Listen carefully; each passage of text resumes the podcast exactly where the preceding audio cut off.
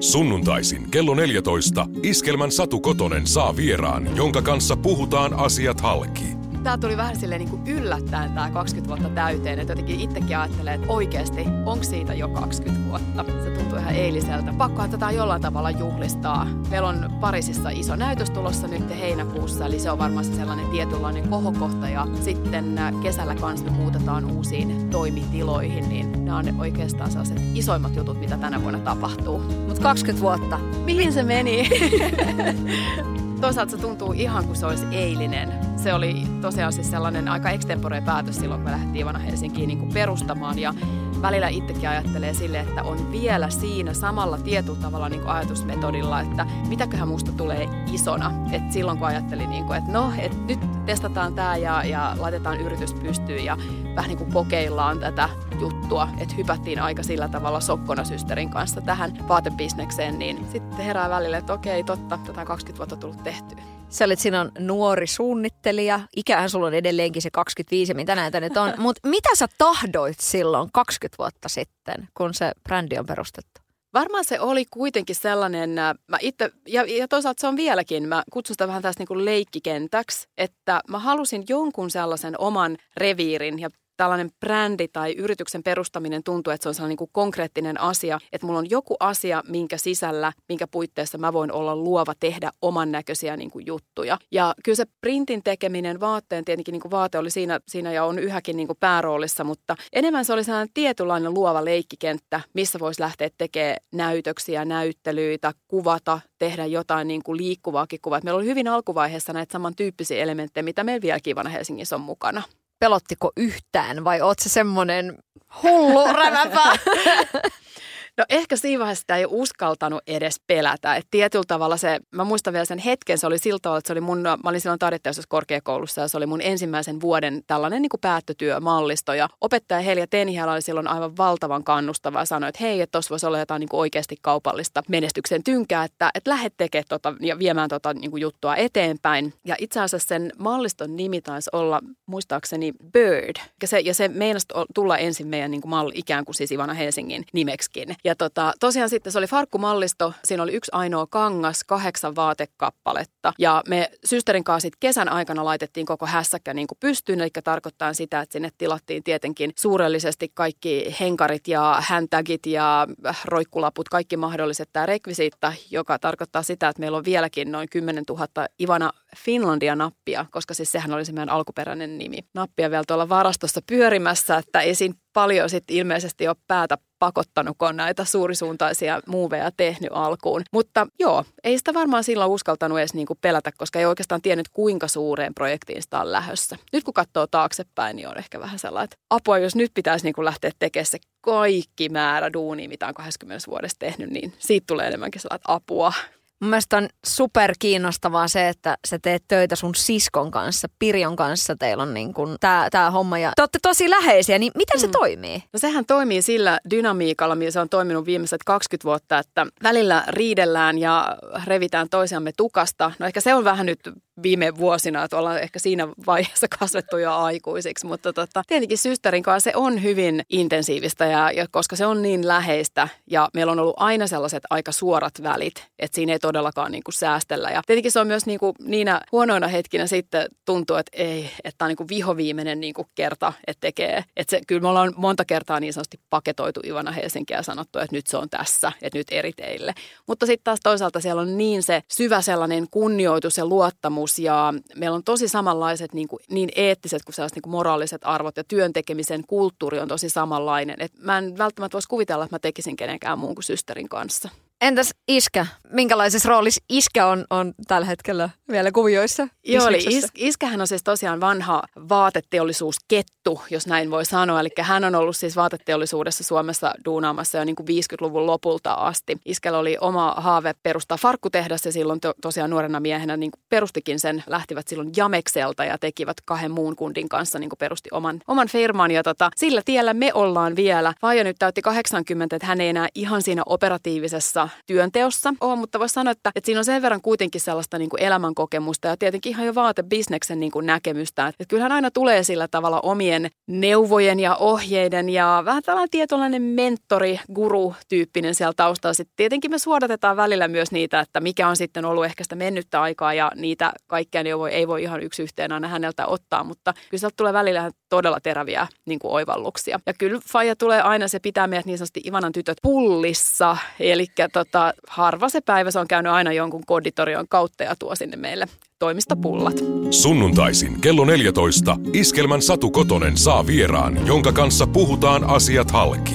Sanotaan näin, että, että aina silloin nuorempana mä ajattelin, että mä haluaisin olla, olla jollain tavalla vaan niin kuin luovien asioiden kanssa tekemisissä. Että silloin pienempänä järjestin jotain partion suunnistuskisoja ja mä rakastin niitä ihan yli kaiken sellaisia seikkailujuttuja. Mikä itse asiassa on se aasensilta, että nythän me ollaan tämä Superwood-festari tavallaan. Musta tuntuu, että mä oon palannut siinä vähän niin kuin juurilleni tekemään just niitä partioaikaisia seikkailujuttuja. Mutta tota, ehkä se on ollut sellainen, että, että se on ollut siellä aina, että mä en ole koskaan ollut niin kuin materiaalisidonnainen. Että mä en voi esimerkiksi sanoa, että mä oon ollut sellainen, että mä oon niin kuin rakastanut muotia tai jotain niin kuin aina äidin muotilehtiä lukenut. Ei meillä ole tullut mitään muotilehtiä. Että se on ollut enemmän sellainen, että niin kuin tekeminen, luova ratkaisu, erilaiset materiaalit, projektit, sellainen ideointi. Äh, Faija sanoo sitä nikanderiksi, eli koko ajan pitää olla jotain pientä vähän niin kuin sellaista ideointia, ideointipuuhaa käynnissä, niin se on ollut sellainen kiinnostava juttu. Ja sitten tietenkin nämä on tullut vuosien saatossa, että mitä ne projektit konkreettisesti on, mitä ne materiaalit on. Mikä sun varhaisin lapsuusmuisto jotenkin miettii nyt tätä tämmöistä niin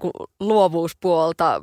Miten nuori sä oot ollut, kun sä muistat, että on joku tämmöinen suuri aha-elämys tullut? Mä muistan itse asiassa aika tota, pienestä pitäen ihan aika kirkkaastikin sellaisia niin kuin valokuvamaisia hetkiä ja momentteja. Yksi tulee nyt mieleen, siis oltiin systerin kanssa samassa kirkon tarhassa, jossa oli tällainen Sinipiika-niminen esitys, tota, missä meillä oli, se oli tällainen metsäkuvaelma, missä oli erilaisia keijukaishahmoja ja metsän henkiä. Ja systeri valittiin siihen päärooliin täksi Sinipiiaksi. Ja tota, mä, mä olin niin itsepintainen ja myös siltä, että mä halusin päästä myös esittämään tätä, niin kuin, tätä ikään kuin pääroolia. Ja tota, sain puhuttua sitten ympäri meidän tarhan tädin, että sitten siinä oli kaksi sinipiikaa. Ja sitten me itse myös niin kuin nämä puvustusjutut hoidettiin systerin kanssa. Et se on ehkä sellainen, mä oon ollut kolmivuotias. Eli tota, se, sellainen tulee mieleen, että teatterin maailmasta. Ihan uskomatonta kolmevuotias niin puhumalla pääsy.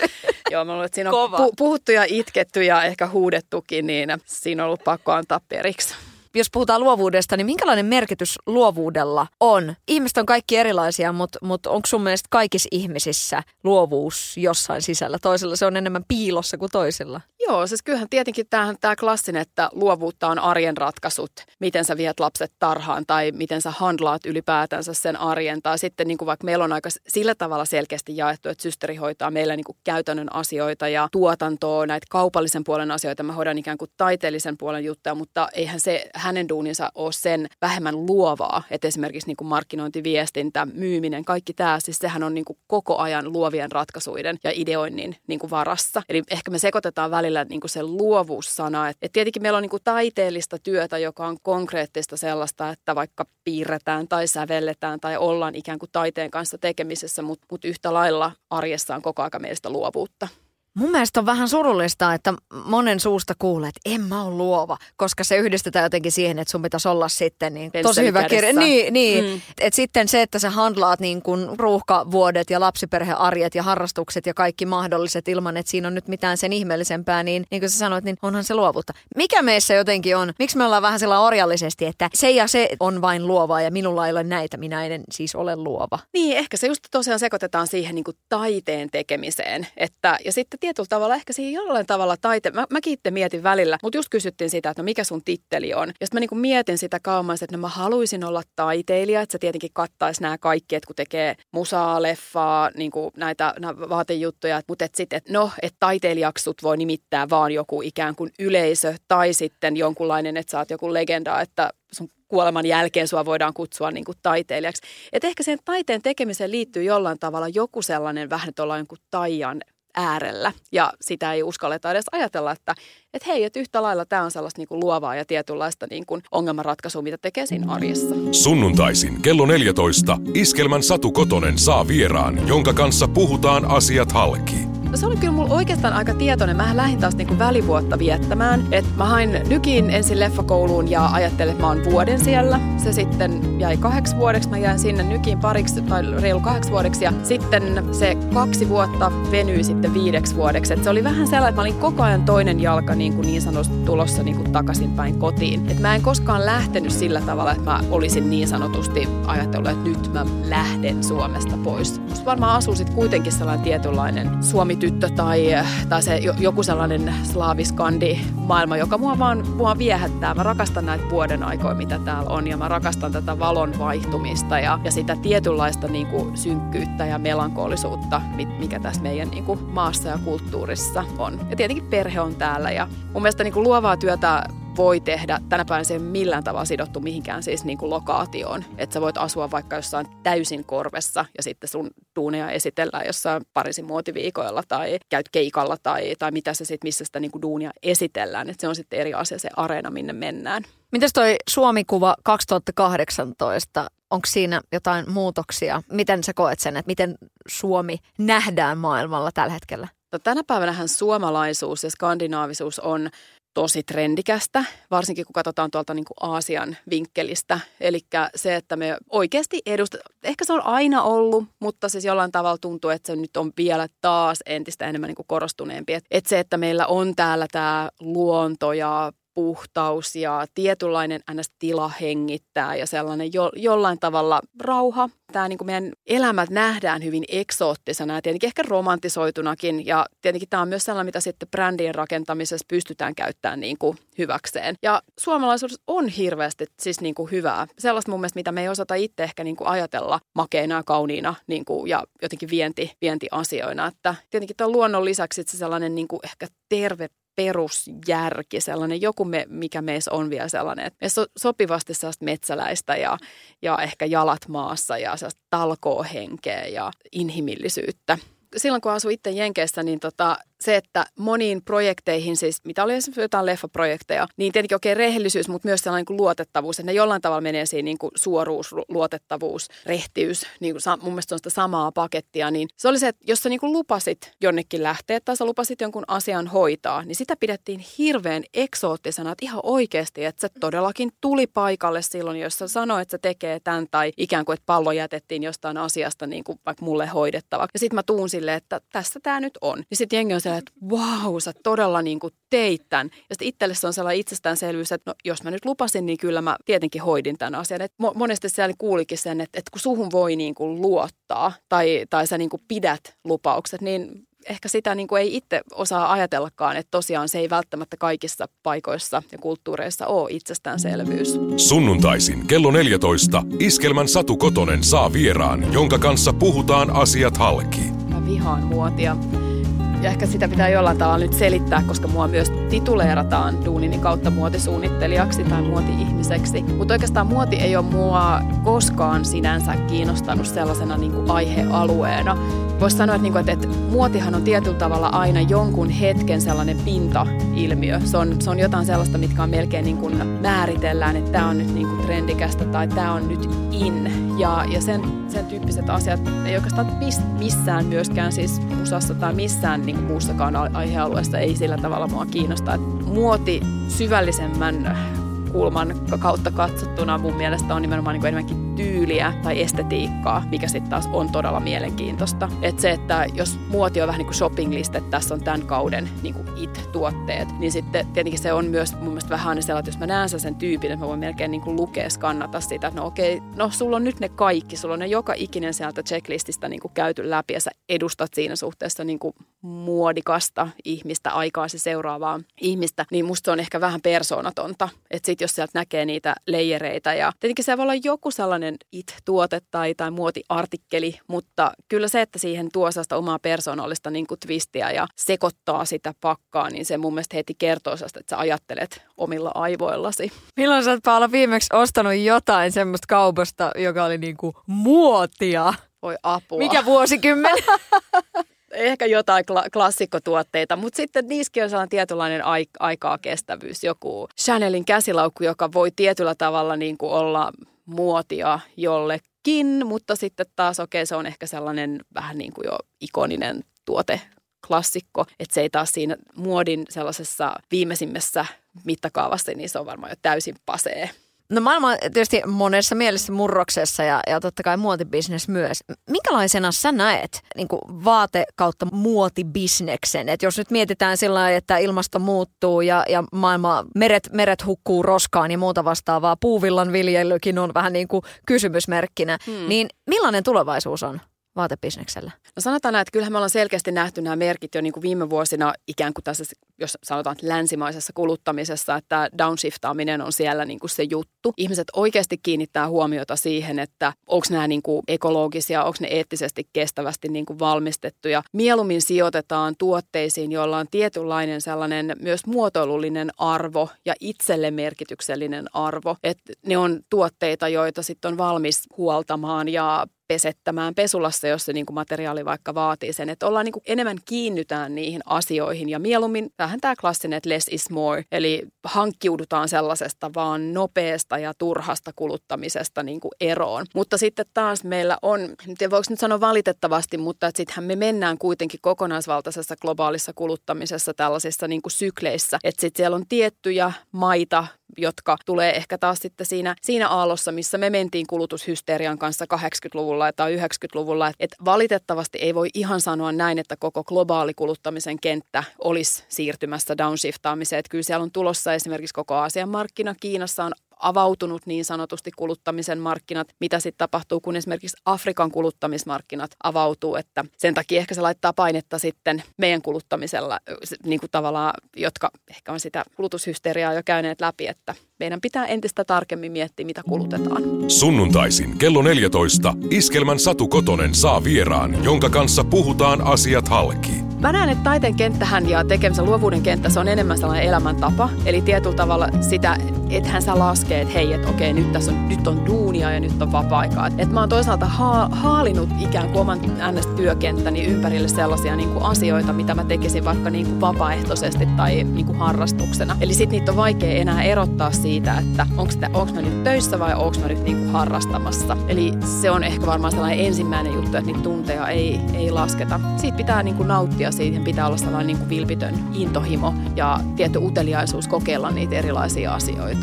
Minkälaiset visiot tästä niin kuin musapuolesta? Mitä, mitä niin kuin bucket list osastolla löytyy niin kuin musiikkiprojekteihin liittyen? Joo, eli tosiaan siis tämä meidän folk on alkanut, mutta nyt siis tota folk-bändiksi kasvanut Lone Laredo-niminen bändi, niin tota, oltiin nyt keikkaille tuolta South by Southwestissa, Austinissa, ja se oli meille tällainen isompi niin kuin keikkakokonaisuus, kolme, kolme pientä keikkaa soitettiin siellä, ja, ja voisi sanoa, että kyllä mua niin kuin toi ulkomaan keikkailu, nyt ollaan menossa Madridiin ja Tokioon ja Pariisiin ja tällaisia niin kuin se, seuraavia pieniä virstanpylväitä sen kanssa. Ja koko levyllinen musa ollaan nyt tehty, että toivottavasti nyt syksyllä päästäisiin sitten Jenkkeihin. Nashville on sellainen meidän bändin, voisi sanoa pakkomielteinen, ehkä toisaalta sielun koti, niin tota, sinne äänittää sitten tuottajan kanssa. Ehkä se on sellainen tietynlainen puuttuva palanen, että kyllä mä näen, että tiet, tiettyjä näitä Amerikaana vibojahan siis Ivana Helsingissä on aina ollut, tai mun elokuvissa ollaan on the road, että niissä on sellainen t- tietynlainen menneen maailman romantisointi ja, ja sitten se ripaus Amerikaanaa ja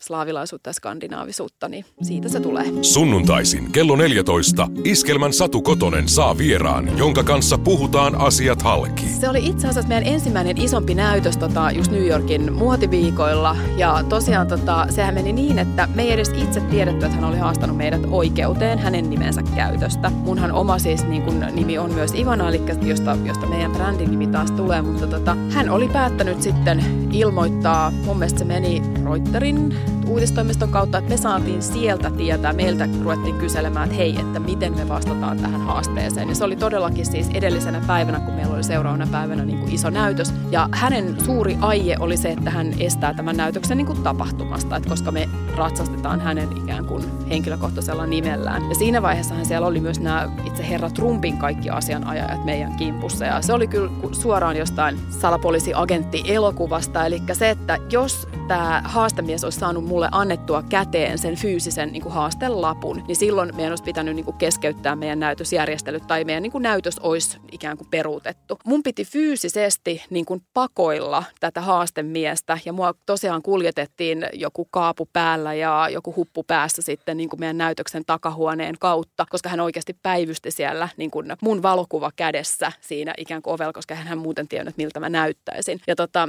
Sitke oli haastemies niin, että se sitten tuli meidän, meidän jatkot oli silloin tuossa Chelsea-hotellissa ja sato kaatamalla, mutta oltiin saatu taas salakuljettu sinne sisälle ja tota, hän koko yön siinä valomerkkiin asti seisoi siinä kaatosateessa mun kuvaa katsellen, että koska se tulee tänne sisälle ja sitten mun oli pakko päästä hänet piinasta, että sitten mä niinku ilmoittauduin, että siinä vaiheessa sillä ei ollut enää mitään merkitystä, koska sitten sen jälkeen tietenkin alkoi sitten tämä pitkä vuoden kestänyt oikeusprosessi, joka ei onneksi mennyt koskaan siis oikeuden istuntoon, mutta sitten tosiaan paperilla käytiin tätä, voisiko nyt sanoa oikeustaistoa sitten. Mihin suuntaan se on kääntynyt sun maailmassa toi episodi?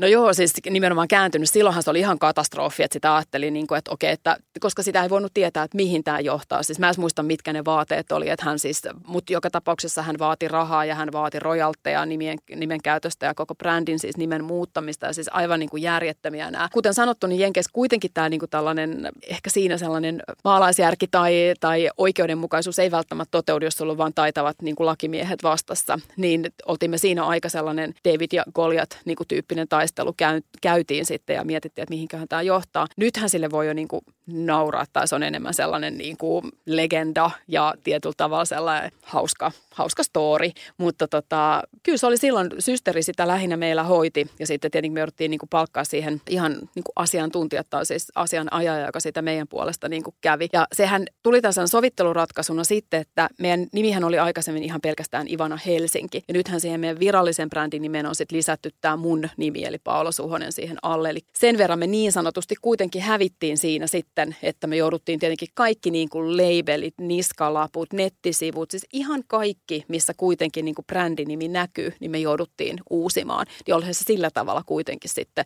myös taloudellisesti meille aika iso paukku. Iskelmä ja sadun sunnuntai vieras. Jokaisena sunnuntai-iltapäivänä kahdesta kolmeen.